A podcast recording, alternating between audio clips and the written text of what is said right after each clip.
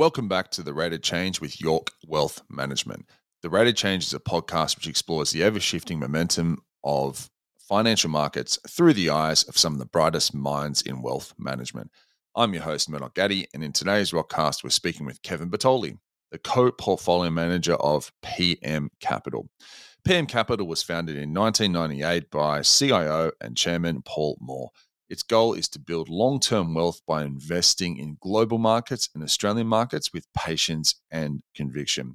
I would say PM Capital embraces the true definition of a go anywhere strategy. And I quite like the patience to avoid FOMO rallies and wait for the strongest company in a space to survive a sector pullback before exploring investing at favorable valuations for the long term. With this approach, PM Capital has consistently uh, beat the average of the market since inception, with the global companies fund as an example averaging 12.4% over five years, 23.9% over three years, and 9.6% over the past year. The fund has returned 9.7% since inception, and whilst the benchmark of the MSCI World Index has returned 5.8% in this period. Kevin breaks down their process, philosophy, and after returning from a very enjoyable trip in Europe, he shares what they look for when investing in companies. For me, I found the conversation on when they time their entry into companies to be the most interesting. The patience and discipline required to avoid FOMO rallies and wait for st- the strong to survive in a sector before exploring buying into that business. On this point, Kevin dives into detail on investing in European banks, commodities like copper, oil and gas, and other areas such as the gambling industry. In summary, explore, he explores investing in out of favor businesses at the right time, which I found really interesting. Before we get into this podcast, I'd like also like to encourage you to listen to the disclaimer at the end of this podcast and to keep your feedback company. You can reach me at mgatti at ywm.com.au. With that being said, I hope you enjoy this conversation as much as I did. So sit back, relax, and enjoy it.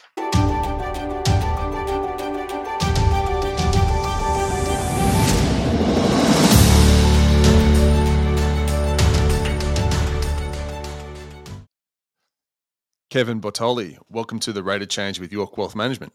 Thanks for having me. Good to be here. Um, why don't we kick things off by telling us a little bit about yourself, uh, your formative years, and how you got into financial markets? Yep. So I'm I've been in the industry for about 18 years.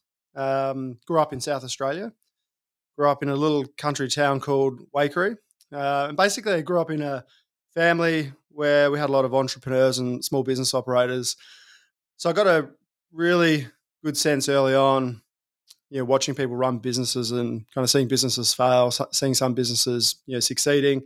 It really kind of drove a passion in me to kind of understand why businesses you know, succeed and fail. So I went to university, did commerce degree, did a finance degree, um, and you know, through that process, you know, fell in love with you know in, investing capital and and the idea of investing you know capital as a profession um, and basically uh, you know through my reading came across you know PM Capital in the early days back in 2004 uh, you know Paul who's the founder of our business uh, had a position in Burswood Casino um, and at the time they were being acquired by James Packer and I remember seeing that article uh, in the AFR and uh, basically from there, kind of following the business and and then you know, getting the opportunity when I came over to Sydney to, to, to work with Paul. So I've been at PM Capital for you know, 18 years, as I said. Uh, when I first came into the business, it was really about uh, you know, as an analyst building out our coverage of you know the Asia region. If you look up until that point, you didn't really need to participate in Asian equities from a local perspective. You either bought you know really good quality uh, businesses with IP in in the US or Europe or Japan, which might have manufactured in in China, but that wasn't it wasn't really a, China or Asia story. It was a, a, global kind of consumer story. Or you bought commodities as as these emerging markets build out their infrastructure. But what we kind of saw happening and, and the business saw happening at the time was this domestic consumption story growing, and I was kind of tasked with building out the coverage of, of that sector and you know that that area of the market. But over time, it's morphed, and you know we've had um, you know a, a period where you know, now if you look at you know my role within the business, uh, co-portfolio manager of our global product, you know, co-portfolio manager of our, our Aussie equities product, you know, look after the commodity space, you know, look after the gaming space, you know, look after parts of the consumer uh, space. So a wide variety of coverage, but that's essentially kind of how we work within the business. We don't pigeonhole people to sectors. We really want them to go out there and find the, the best ideas you know, they can possibly find uh, in, in markets. Yeah, right. So let's let's dig into PM Capital a bit more. So um, Paul Moore was the founder. Yep, and then you and then you joined. What what was his founding um, philosophy? And the, like, and you touched on you do cover quite a lot of areas. So what's actually the investment approach? Yeah, so essentially what we're really trying to do, and we've got a great slide in our presentation deck, and at the top it talks about the key objective, and that's really building long term wealth, you know, for our clients. So that's a pretty generic statement, but um, it's important about you know how you go about that, and our belief and a bit, belief that Paul's built and instilled in you know us in the business is to achieve a return over and above the index over the long term. You have to be doing something different. Now the reality is, all investors tell you they will do something different, but the vast majority of people are hugging a benchmark and they're doing you know very similar things. So what does that mean for us? What it means is we're really focused on a select subset of the market. So the the portion of the market the five to ten percent that we deem to be undervalued, and then on, on the flip side, you know, the five to ten percent that we deem to be overvalued. We really want to focus on those parts of the market. Now, again, people say they do that, but if you look at the vast majority of portfolios that talk about concentration, high conviction, they might have 100, 150 stocks. The reality is our business is built around, and our portfolios are built around concentrate, concentrated portfolios, typically 20 to 30 stocks, but even that masks uh, a, a, greater uh, allocation to what we consider four, five, six, seven broader themes across the portfolio, and we really build them out over time. So, how do we get to that point? As I said, we're really focused on you know how business generates capital over the long term, how it generates its cash flow over the long term. So we're focused on that. But what drives the decision to look at a stock is valuation. So we're really looking for that valuation observation in the beginning that drives the decision to you know, start the detailed research process. But valuation in and of itself can't be the entire uh, part of the puzzle. You know, we need to see and understand the entry catalysts that allow you to buy something or, or that makes something mispriced. And then along that journey and doing the research, we need to understand pretty quickly the catalysts that are going to allow that business to re-rate over time. Because often what you do is you, when you find what you consider to be undervalued stocks, they can stay undervalued for a very long time. They don't have the catalyst to drive that re rating. So, valuation alone is not enough. We need those entry and exit catalysts. Um, and another thing that we do, uh, which is probably different to a lot of managers, is we set our exit criteria you know, when we buy a position. We know the catalyst that we want to have play out. Um, and we don't change those consistently. We don't run a 12 month target price. You know, we're a long term investor. You know, what we see in a lot of our positions, and what I often say is we're arbitraging our long term view on a sector or a business with short term machinations in markets. So we will have long term assumptions. It might be around you know, the earnings growth uh, and, and what type of multiple that should trade on. It might be consolidation in an industry. It could be many different things. And we're really waiting for those dynamics to play out, and they can play out over five, seven, ten years. So global brewing is a good story. It's a, a story we had in our portfolio, a sector thematic that at its peak was you know 20% of the portfolio, but that's something we played over a 15 year period. It was a global consolidation, global premiumization story.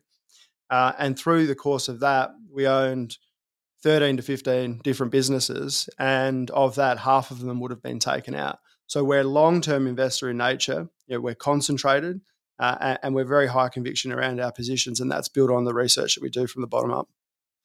Yeah, right. So before we dig into the uh, the two funds which I want to discuss, can we discuss the mechanics a bit? Um, so from what you're saying, is the strategy essentially um, growth growth and reason price bottom up? But is it a go anywhere strategy? Because you're discussing yeah. you can do commodities, you can do tech, you got the global and the Australian. Is it a go anywhere type of strategy? Because I'm looking at uh, the website, there are a number of different vehicles and funds which you currently cover.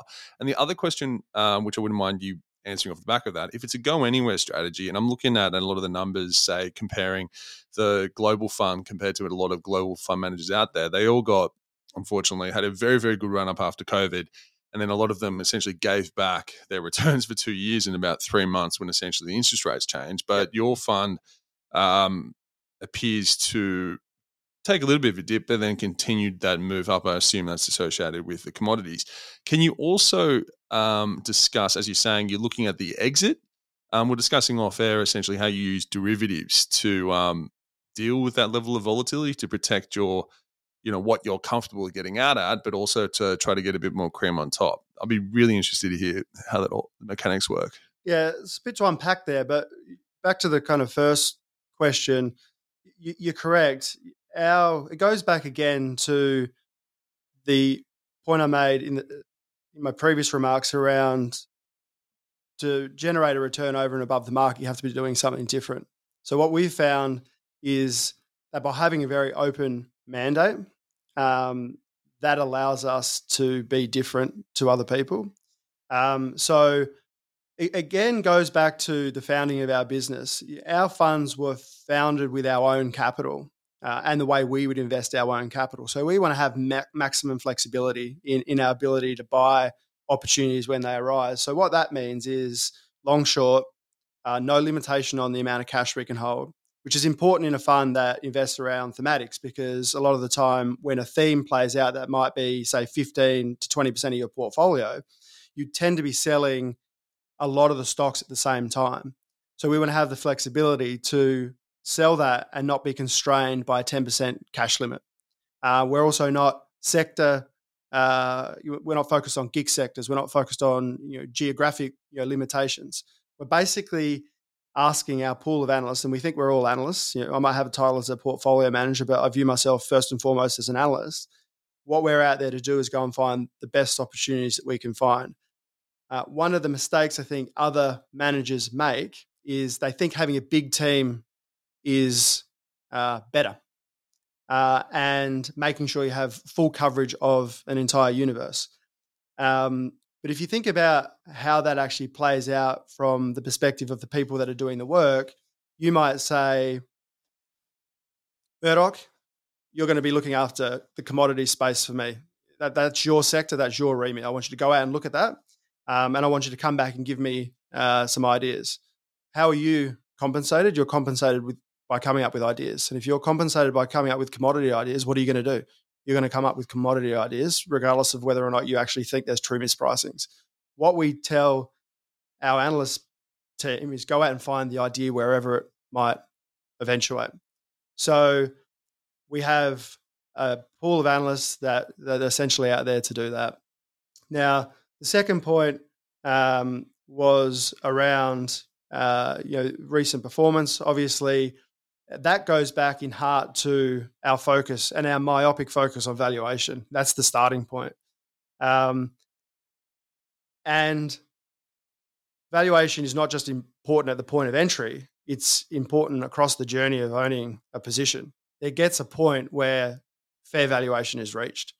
And by setting that exit criteria and setting the catalyst that we believe will create a stock to re-rate over time uh, at the beginning of the investment, that allows us to be very disciplined around selling uh, positions when they reach those targets. So, a classic example example for us has been, you know, the commodity space.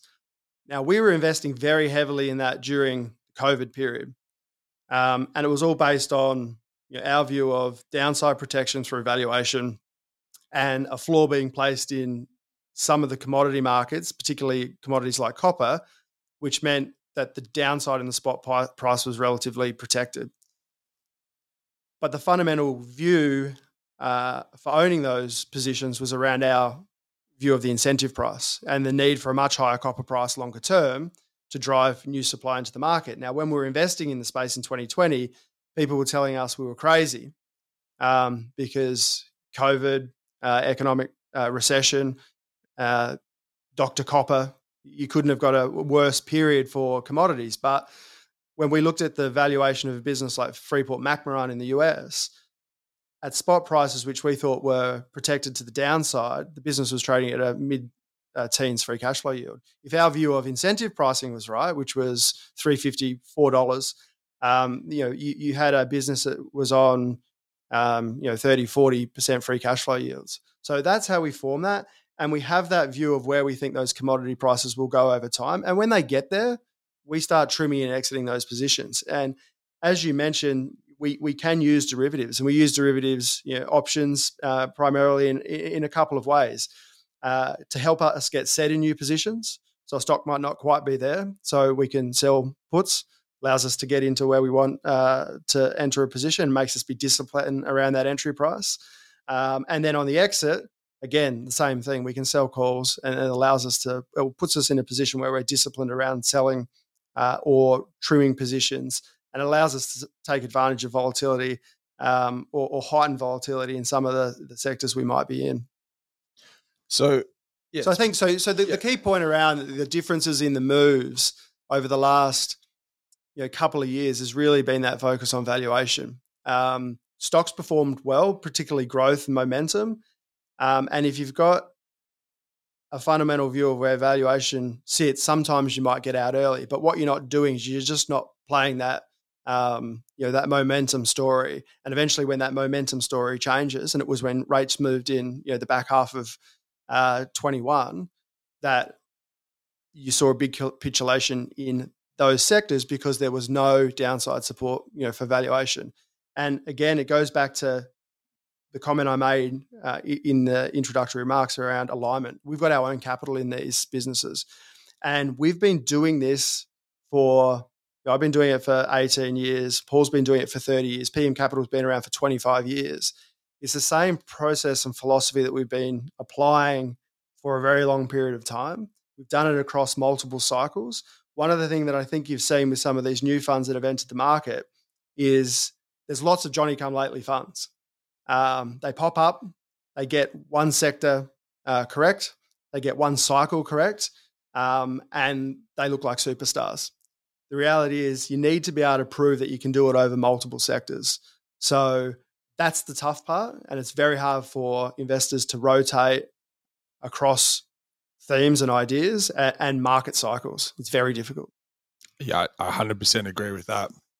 Um, the only thing I've seen close that helps in that particular space is a hedge fund out of the states uh, that runs the the GIP model, growth, inflation, government policy, and then breaks it down with the four quads. So essentially, using monetary policy and identifying which asset class does well or poorly, you know, and that's the only way that I've currently seen as a somewhat of a Rosetta Stone that half does that. But it's another thing to actually execute and get that done well, you know, for an eighteen year period. And it and it is it is very hard because while we might be long term investors in nature, and people like the sound of contrarian, high conviction, etc., etc.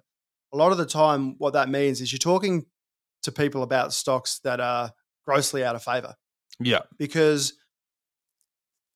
it's it's common sense to say that for something to be mispriced, it it needs to be unloved um, or misunderstood.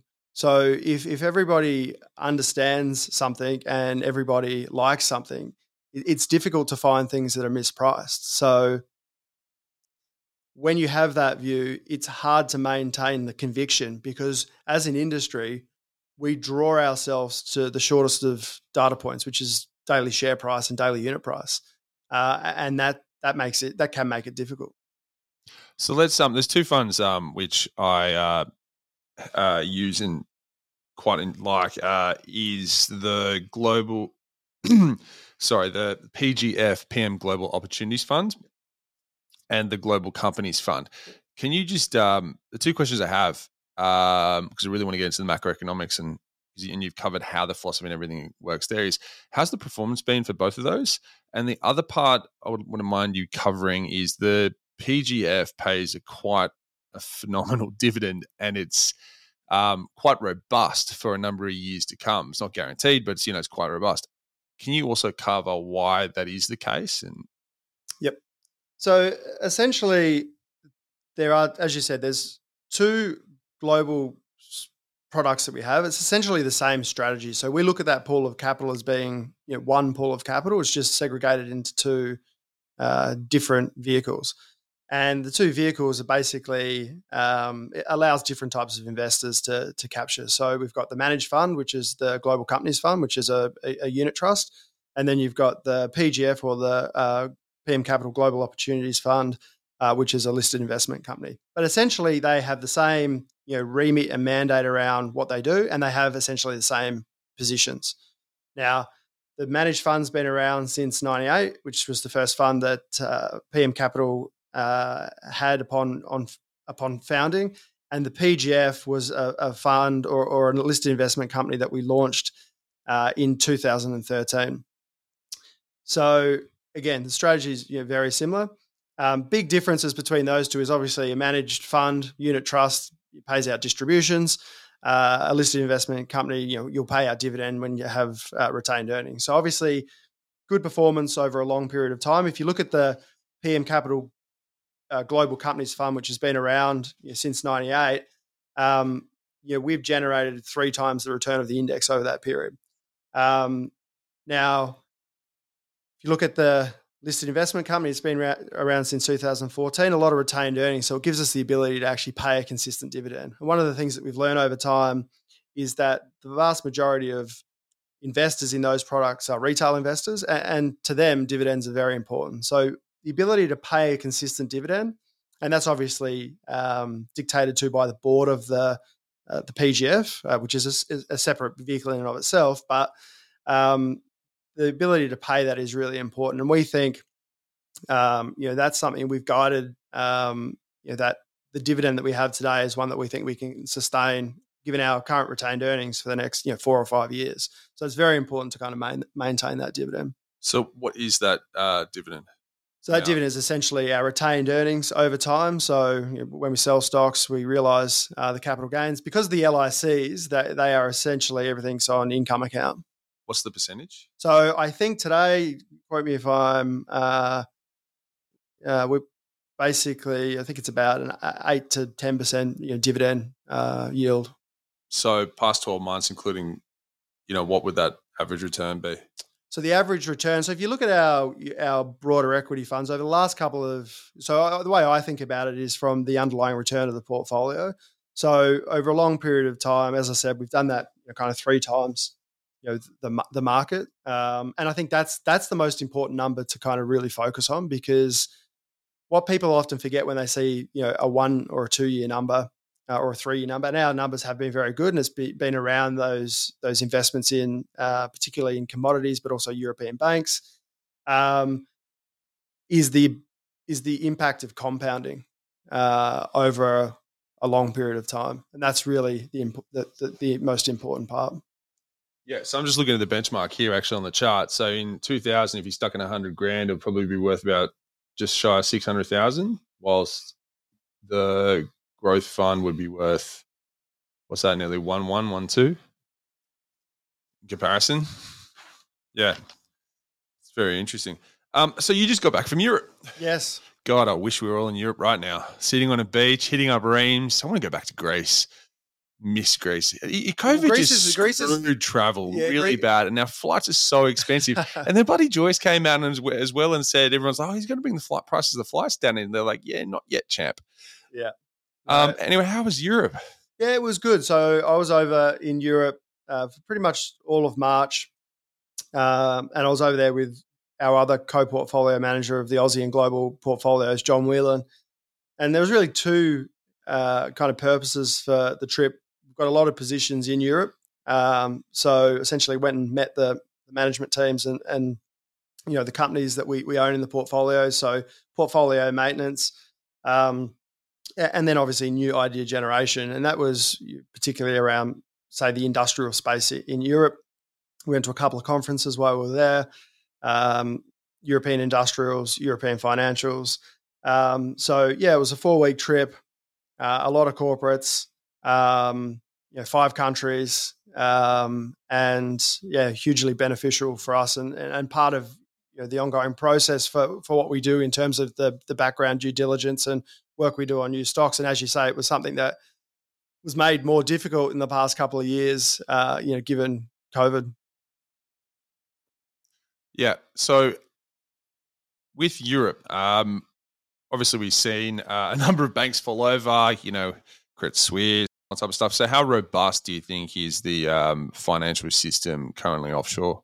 Yeah, yeah, it's it's an interesting one because if you look at our European, as I said, European banking has been one of our bigger portfolio positions.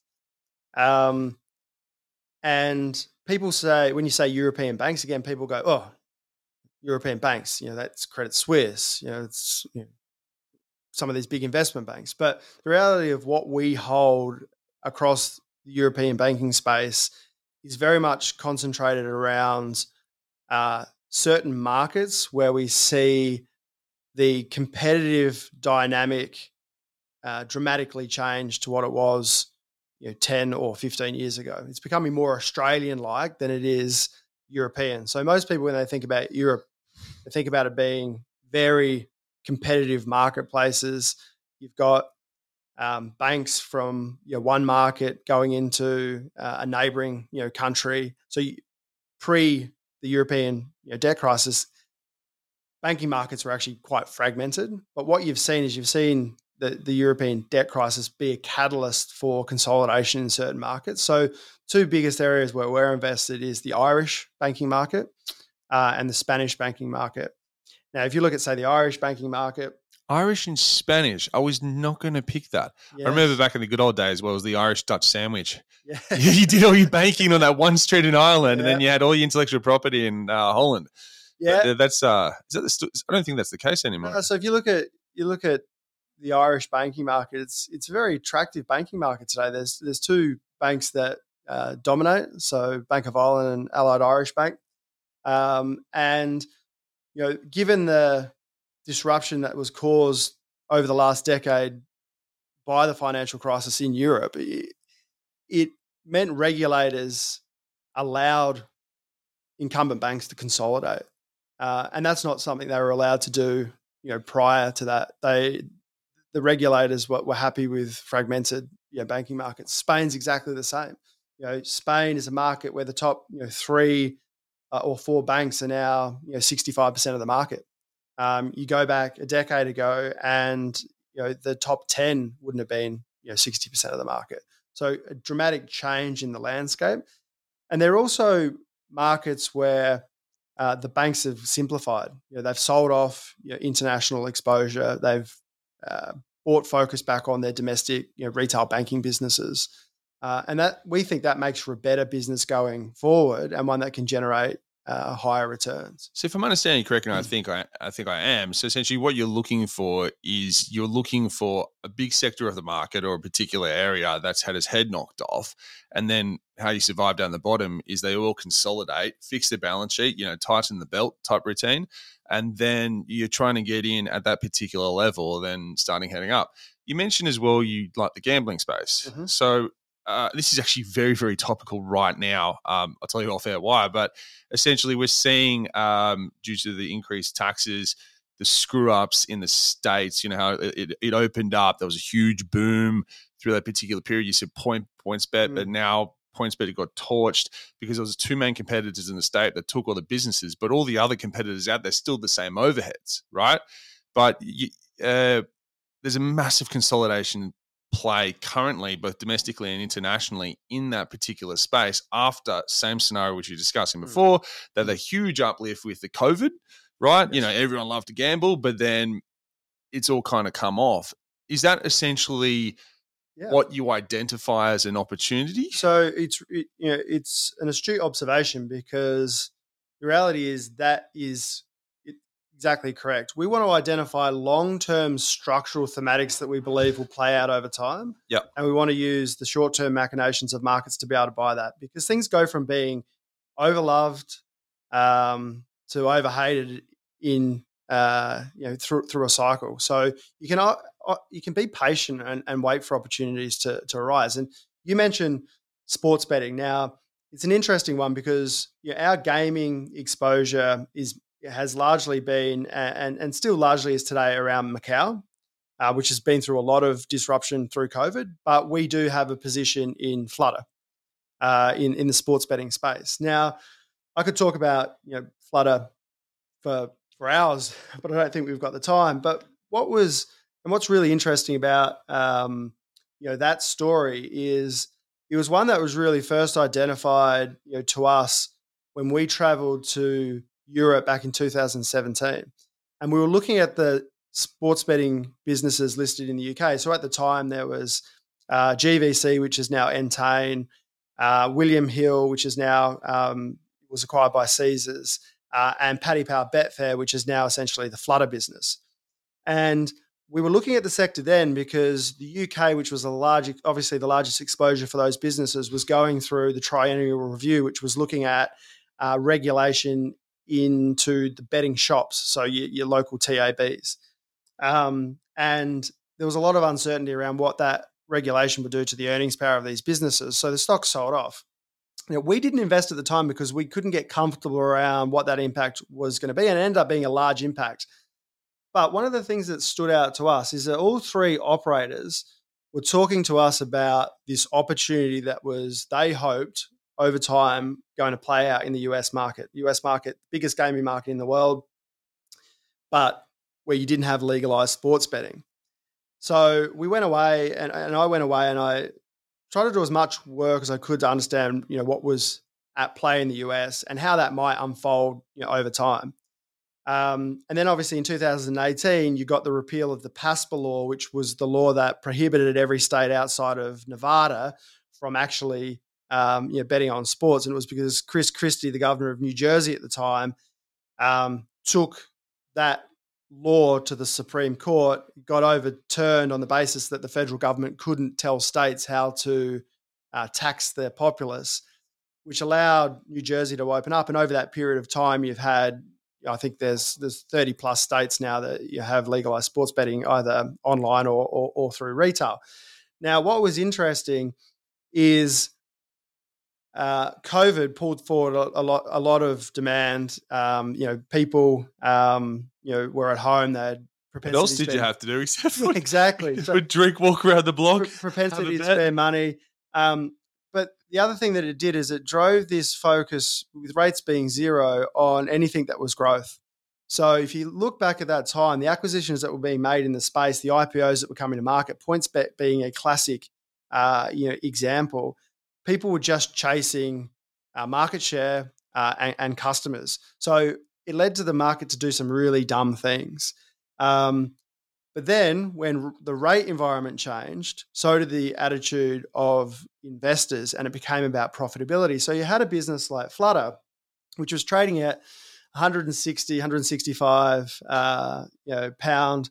Um, stock basically gets cut in half um, because there's this concern that the industry is never going to make money. But we know from the work that we've done, we understand how these sectors or this sector plays out over time and the consolidation you do see uh, and the scale that the, the number one player and the benefits of scale in the number one player can bring. And we actually thought that that was magnified in the US because of the structure of how the market is set, basically state by state legislation. So it makes it hard for someone to come in and just put their product across the entirety of the US market. So we bought that position um, in March of last year when it was trading at about 80 pound. Now, what's interesting when you look at that business is when we bought the business, we had a fairly conservative sum of the parts valuation.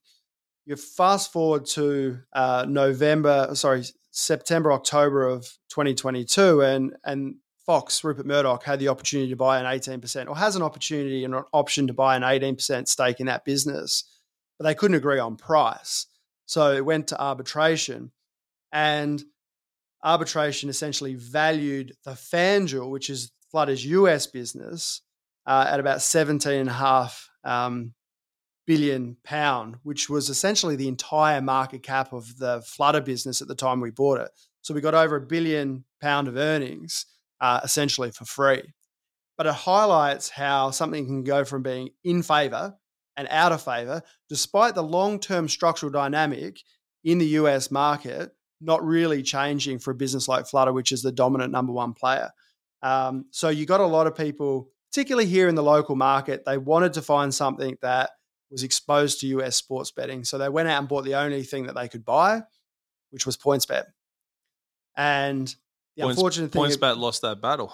and they did, and they Yeah. they were, to be honest, we never had a position, and it looked silly when the stock went to fifteen bucks. But the reality was, um, it's a capital consuming business in the early stages. It was competing against a behemoth, really two big behemoths that have a big pools of capital. So Flutter, as I said, it had over a billion pound in uh, EBITDA coming from the rest of the world, Australia and the UK being its two biggest markets. Um, it already had a product. Um, it had the benefit of this product innovation across the globe. You know, Australia basically created that multi betting uh, product, and they've parlayed that into parlay is another word for multi, but they've they've put that over into the US market uh, and done very well. But PointsBet was 100% reliant on capital markets and their ability to continue to raise capital. And even if they got another raise off, the reality is, would they ever be able to compete against those big boys? I don't. I, I didn't think that they could. So when you go looking for these opportunities, do they have to be listed only, or do you look at unlisted? Vastly, what we do is listed. Yep. Okay. So yeah, look, these these cycles we see, right? You, you, you used to get this boom, you know, afterpay. You get that particular thing rip up because essentially, you know, one door closes, another opens, right? Opportunities. So the most recent one, the past couple of months, is our good old fan favorite, which helps me out with uh, all my lovely social media. Our one big friend, Chat questions for today. Chat GPT. Yep. Um, yeah, and I've been, I've been looking at Nvidia this morning. I think Nvidia jumped from like what a hundred bucks. Oh, Adobe, it's gone up. It's gone up like four times in the past six months. Microsoft's gone up. You know what, two hundred to three hundred. Uh, do you have any? Ex- I always get the question, and where uh, you know, how do you get access to this space? How do you participate? What, what are your thoughts? Or do you think do you think you can invest directly in a business to benefit from this or do you think the tool which is being created you know that's owned by microsoft and google is more of a tool and you're seeing efficiencies improve inside the businesses which have a particular outcome what are your what are your thoughts Yeah. So what I would say is very early days. yeah Um, so understanding how this is going to play out is very difficult. But that's why I say something like Nvidia's performed so well because it's the it's the picks and shovels of uh, you know this iteration and technology kind of innovation. So that's why they're doing so well. Being able to, predict who benefits the most and who's the most impacted is going to be quite difficult, and you're going to you're going to see that kind of play out over time. So I think we're still early days. You know, there's certain businesses that we've you know looked at that we think you know have exposure to that. They might not be um, you know the direct you know, um, you know the direct end product, but through that uh, supply chain or, or the, the various stakeholders, there's going to be opportunity to invest. It's going to come back again to valuation. Well, I was about to ask that. Do you mind? that's the do you mind if I rephrase that? Right, you know, because we're, we're seeing the same thing again, which you see time and time again. You get that FOMO, fear of missing out, people ripping into it. You know, valuations start to pitch up, right? But just going back to your philosophy about how you invest, you're trying to find, you know, the Dutch Irish sandwich situation. You're trying to find, you know, the consolidation in, um, you know, the gambling space in Australia. How do you deal with?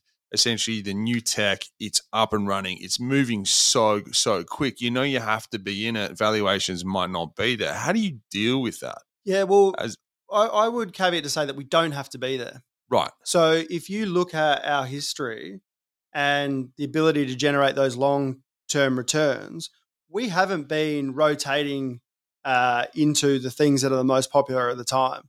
We, we want to wait till those things become grossly out of favor and, and then buy them. So we, when Fang was going um, gangbusters, we weren't in that sector, but we still managed to perform um, okay.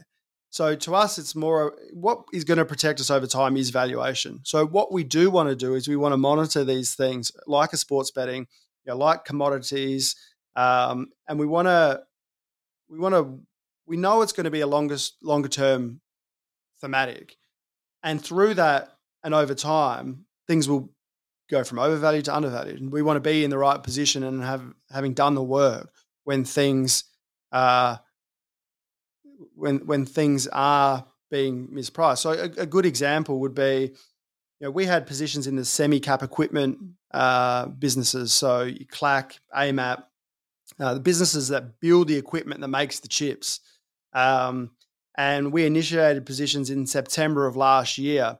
At the time, everyone was talking about you know excess inventories in the space um, because of uh, you know, pull forward of uh, ordering through COVID. Everyone was worried about not having inventory, so going from just in time to you know I just need a lot of inventories. You had China, US um, blocking of selling chips into China, the impact that would have on you know equipment spend.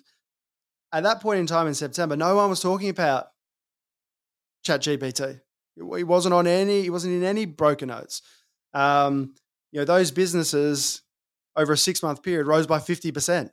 Uh, but it got to a point where the valuation was no longer attractive to us, so we sold those positions. Yes, they've gone up a little bit more from there, but fundamentally, our job is to understand earnings power of these businesses and how you should value them. And, and, and sometimes though that valuation, when people are looking at a share price and the fear of missing out, what they can forget is is the earnings keeping up with the multiple that you're affording that business.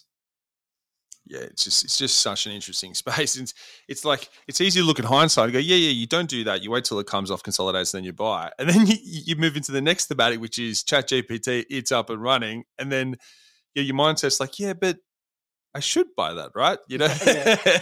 it's like, but then all of a sudden you're back in the next horse. Um, yeah, it's just so interesting about it how how it all works out. So, why don't we discuss um, your outlook? So, um, you know, with the markets where they are, you, you talk to one person on the street. I think the what's they saying?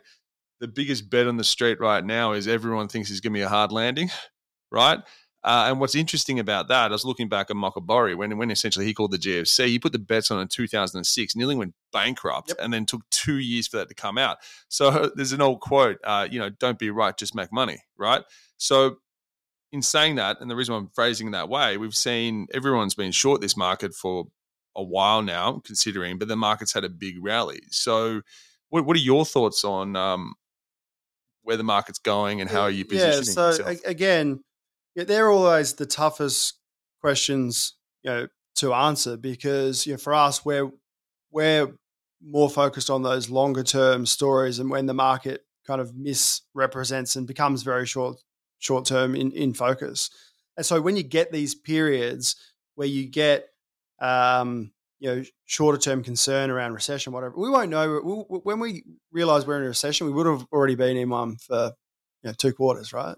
so yeah, it's kind of backwards looking. It's always looking in the mirror.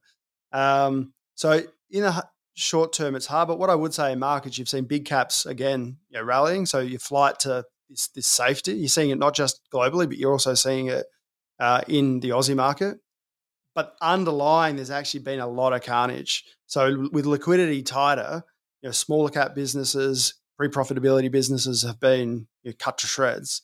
Um, so that is I think, going to create opportunities for us as investors to invest capital because there are some great businesses there um, that um, are at the at the point where you know they they can continue to grow, but the market's not really focusing on them as an individual business. It's more around a shift and a move in where people are putting capital. I was having a conversation with an asset allocator a fortnight ago, and he was saying, yeah, over the last you know, couple of months, we've taken all of our money out of smalls and mids, and we've reallocated it to large caps.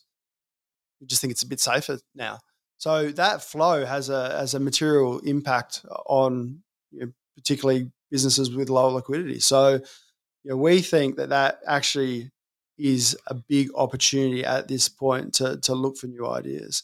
One of the things I would you know, also add to that is the most difficult thing today is predicting earnings power or earnings power of a business. So if you think back prior to COVID and you had a fairly steady you know, market, you had rates low, um, there wasn't a lot of you know disruption. Businesses were just chugging along, you know, nicely. If you actually go through COVID, it's, it's an interesting period. For some businesses, it's been hugely disruptive For others, it's pulled forward a lot of demand. So on the revenue line, there's beneficiaries and there, there's ones that have seen COVID being a detractor to their business. Then on the cost side, you've had inflation, which come, has come about over the last couple of years. You've had Russia, Ukraine. So it's trying to get an understanding of the true earnings power. And you, you use Australia as an example because we all know the market.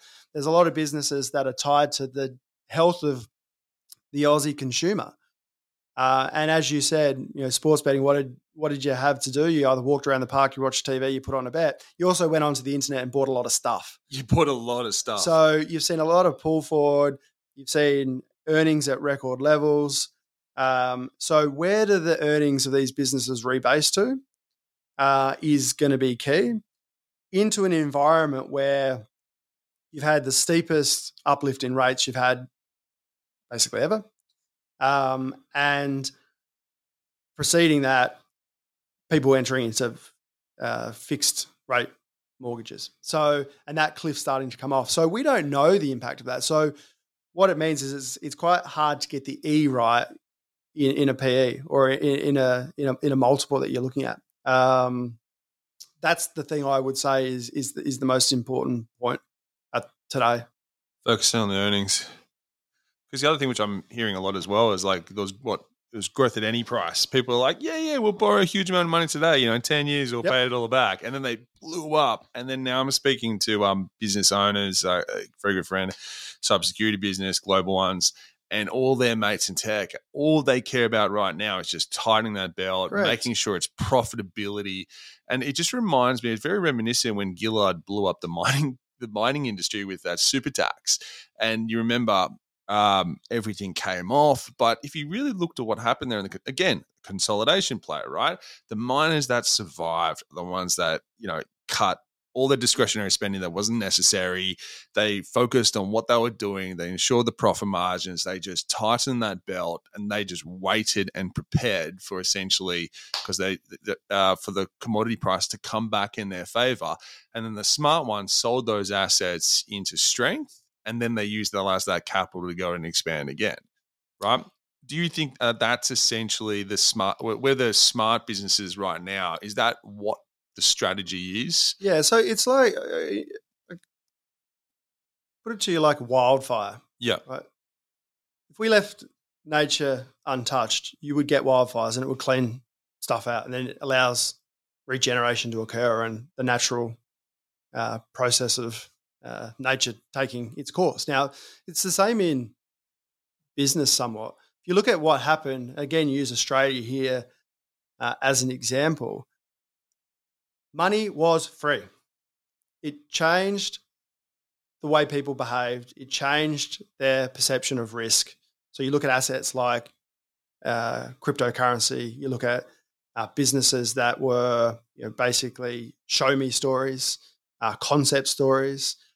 And that mindset was uh, facilitated by your ability to get capital off people um, and just tell a great long term story. And investors were wanting to hear that. So that perpetuated the story again, and it just became self fulfilling. And management teams, they lapped it up and they went, Well, I can grow, I, I can get capital, I can grow faster. And then all of a sudden, the light is the light switch is flicked and it becomes about profitability. And then you've got all these businesses that are overextended themselves. They're growing beyond their own um, cash generating capabilities. But the market turns quickly. One day they want growth, the next minute they want profitability. A business cannot change that quickly. So there's a lot of businesses out there and management teams that have been um, made to look the fool by listening to, to capital markets um, and not running the business how they probably think they should have ran it. Now, you're right. What this environment does is it weeds out uh, the poor businesses, it reduces competition. So survivors are in a phenomenal you know, position. Uh, we spoke about sports betting. If you look at that US market today, Flutter's 50% of that market. Everyone's dialing back expenditure uh, on uh, promotions, except Flutter. They're leaning into it because they can. They're the biggest player. So this flywheel that they've created, this product that they can create by being 50% of the market, reinvesting, making the product better, when you've got a competitor that sits on 2% or 3% market share, how can you invest at the same rate as a business like FanDuel or like you can't. So that goes across multiple industries. So it cleans out the the the, the industry, and I think that's a a big positive as you move forward. You'll be able to find great businesses that are in pretty good positions to to benefit from what's happened. And I think the best management teams you find recognize that in their businesses and they step into it. I'm 100% going to uh, acquire that wildfire analogy when I'm going forward. It is it, it, just the wildfire analogy. You can just see it. It just resets. It's the Australian wildfire. It just makes so much sense. But if you look back throughout history, historically, it happens all the time. Um, but it We've is got very short memories. Yeah, we got very short. Again, memories. it's because we draw our attention to the the shortest data point. So we, we write monthly reports. People look at our monthly returns. We're going to plus have volatility in information right now. TikTok seven seconds, right? Seven seconds is what it requires to essentially catch your attention. Like you know, the youth coming through today, right? It's very we a lot, very very interesting to see what happens in about twenty years time. Um, so how can uh, listeners and investors uh, access um, the funds? Are you on platforms? Are you on um, any investment bonds or anything equivalent? Yeah. So, as I said before, for people out there who want to access our products, you can do it really on in in two ways. You've got the managed funds, which is on most of the platforms out there. So, uh, pretty much all of the big platforms, all the relevant platforms, we're on those. So both our our global and our Aussie you know, equity strategies. Um, and then we've also got that listed investment company. Now, the great thing about listed investment companies is very easy. It's like going to buy BHP, going to buy CommSec. You just go on, uh, sorry, uh, uh, Commonwealth Bank. You just go onto CommSec, uh, you type in the ticker PGF, and you know you, you can buy a stock like any other. So it's product for different types of people. So advisors out there, you know, you know the ma- managed funds, uh, obviously an easier uh, or an easy alternative. But for retail investors out there, you, you have the, the, the listed investment company. With the managed fund, what's the liquidity? Uh, daily redemption. So daily redemption. Daily application and redemption. Yep. Yeah, right. So if I stick in, say, with a particular platform at 12 o'clock with a cutoff, I'll get the money out the next yep. day. That's good to know. How much, sorry, how much money is in the fund currently? So if you look at the listed investment company, that's about a little over 700 and the managed funds just under 700 million. And um, you did touch on um, uh, alignment, but what are the fees? So basically, the fees you, there's your base management fee, uh, which is one percent, um, and then you've got a performance fee, uh, which has a cash uh, and index hurdle. What's the index? Uh, the index is the MSCI, MSCI Global. MCI Global. Another question I keep getting from clients is what's the style of the fund? And the reason I'm phrasing this is you go on to various um, research houses and they say, oh, there's people are active. But then you do a bit of digging, digging they're not actually active. So, what would yes. you say is your style of investing? Yeah, so from an activity, uh, one standpoint? of the so from a from a uh, turnover perspective, the, the, turnover of the funds, you know, twenty five to thirty percent, so relatively low turnover, but it's it's a function of that long term investing. So we're really focused on the things we do own. From uh, the the tag, you often get the tags of value versus growth. I kind of don't like those Neither terminologies because my view has always been that those categories are porous. You want to buy a stock that's in the value category. You want people to realize, or you want your view of the ability of that business to grow to be recognized by the market and then has become a, a growth business. So Visa is a classic example. We bought that back in 2011 when it was considered to be an old world you know, payments network. Um, and it was viewed as being a value stock because people misunderstood or, or feared uh, transition, which didn't come to play and impact that business. Uh, and it's continued to execute very well and grow its earnings uh, in you know the the you know, mid teens per annum, um, and it becomes a growth business. So I think it can be used as an excuse for people because they say, well, you know, our fund was down because we own growth stocks. No, you own stocks that were being mispriced by the market, and the market's now changing the value of how they should price those stocks. So, yes, they were growth, but they were overvalued. And you didn't take into consideration, it goes to your view before, or comment before around growth at any price. Well, this is what I'm finding difficult sometimes is you go through the list and say this is a growth fund, right? But essentially, my understanding of a growth fund, it should be growth, a global growth fund should be anything global growth, right? But what we're starting to see is one just focus on the NASDAQ or just focus on this. So essentially, it's just moving up in line. And if it comes off like 50%, like, oh, we still beat the market. But I mean, hold on a second. Your job's to get us up the mountain, down a the other side.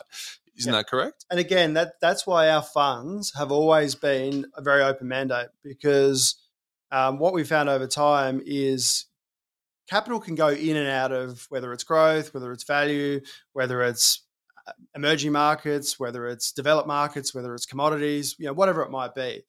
Um, we want to be able to play any of those things when we see opportunities arise. We don't want to get ourselves pigeonholed and being stuck there and saying, well, you know, well, we're really we've marketed ourselves as a growth fund.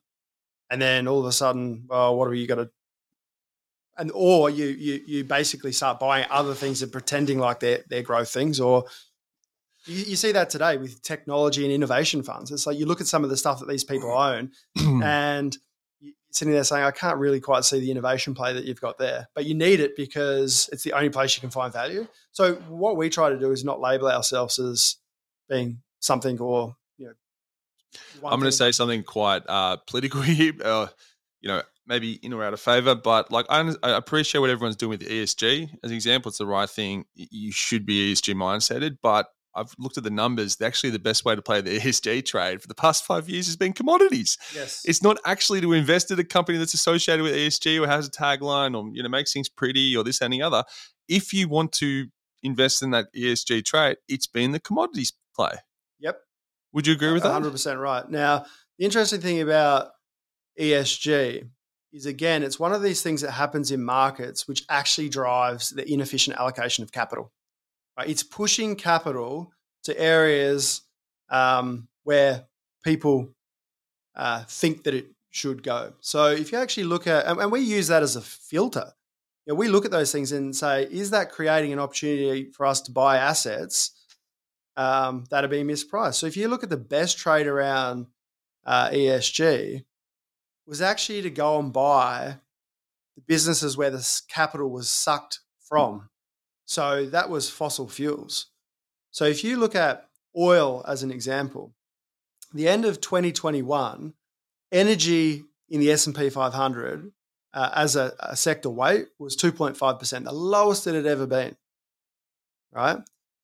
If you go back to the late 70s, that was closer to 30%. If you go to two, just before the GFC, it was about 15%. So basically, no one was invested in that sector. On top of that, you had shareholders basically telling corporates not to reinvest in supply. So basically saying, we don't want you to, Shell, Exxon, we don't really want you to grow production. We want you to give us all the cash back, right? Because we see this cliff of uh, oil demand in 10 years. So don't reinvest. Then you had governments going out and telling corporates that they couldn't reinvest back into production. The US government, a classic example, basically not allowing businesses to reinvest back into production. The Dutch government telling Shell that they had to reduce their emissions by 40%. So all of this created an environment where it was ripe for supply demand imbalance within the oil and gas space and a mindset of corporates to change their view of returning capital to shareholders and not reinvesting it. So we invested in that space. We invested in oil and gas, we invested in met coal. The most overvalued stocks were wind, renewables, and businesses where they hadn't proven to the market that they could generate a healthy and sufficient return on capital over time. But capital went there because you had big asset allocators, super funds, big endowment funds saying, well, we need to have an ESG component. We, we need to have ESG in our funds. So push capital to that limited space, uh, limited availability in terms of uh, things you could buy, and pushes valuation up. I'm all for ESG um, if it's done well and correctly, and the people benefit. Like I'm a big fan of like social impact investing and that type of thing. What I don't like is greenwashing. Yes, And- I think that, and I that's think- now come to and bear. it's just the human nature and the sociopaths out there that go, "Hey, you know, great idea to make some money. Let's just push this thing," and they've got no actual interest in delivering upon it, and then it just creates an industry, it pushes everything up, and then anyway, and, and to be honest, at its finest. I agree hundred percent because if you think about our business and what we're really doing, as I said, to uh, answer the first question is when you're looking at when we're looking at businesses and we're wanting to be owners of businesses over a long period of time, what's most important to us is the ability for that business to generate and grow cash flows over time. Then what they do with that cash flow, and then what the market's willing to pay for that cash flow. Right, that's that's the focus. Cash flow in very short periods of time, i.e., 12 to 24 months, can get out of whack. You can have volatility in cash flow, but we're worried about that longer stream of cash flow. Now, to know that, you have to understand governance, environmental, social. We've been doing it for 25 years. You have to do that when you are looking at cash flow. To say that you don't do that is uh, you're, you're neglecting three things that drive cash flow over time. So we've been doing it since we started this business. Paul's been doing it for 30 years. It's the crux of what we do. We don't need to get out there and wave, you know, a green peace flag to tell people that we're doing it. Now, Kevin, I know you got another uh, meeting to jump to. I think we definitely should have you back on because I'm really, really enjoying this conversation. Probably about six months' time. I think Sounds good. I think this would be a lot of fun. Uh, probably a, a bit longer one next time. So, is there any uh, thoughts you want to leave our listeners with? Uh, I think we've touched on a fair bit. We've touched on a lot, but Yeah, we uh, have happy investing for the next six months, and we'll, uh, we'll come back and we'll uh, we'll, we'll diagnose uh, what's what's played out. sounds good to me. Well, thank you very much for coming on the Rate of Change again with York Wealth Management, and I hope you have a great day. Cheers, appreciate it.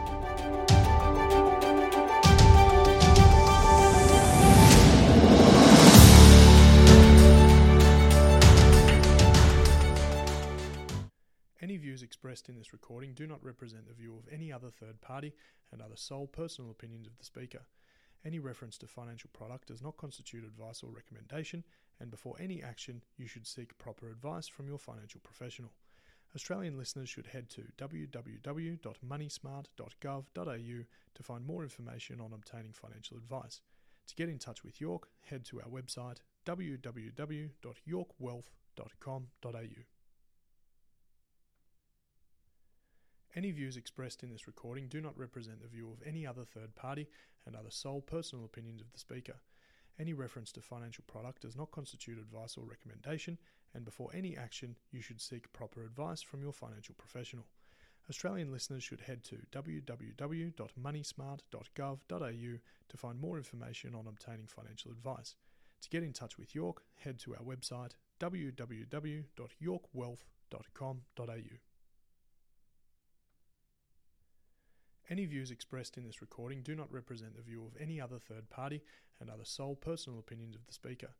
Any reference to financial product does not constitute advice or recommendation, and before any action, you should seek proper advice from your financial professional. Australian listeners should head to www.moneysmart.gov.au to find more information on obtaining financial advice. To get in touch with York, head to our website www.yorkwealth.com.au.